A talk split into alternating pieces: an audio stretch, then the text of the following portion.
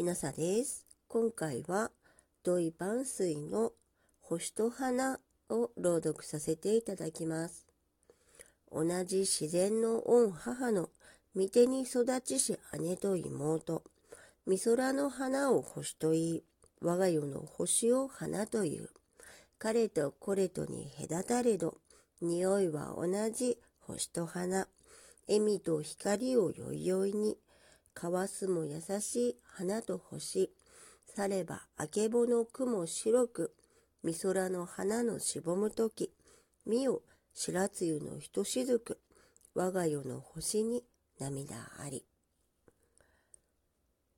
土井万水作、星と花を朗読させていただきました。もしあなたが聞いていらっしゃるのが夜でしたら、よく眠れますようにおやすみなさい。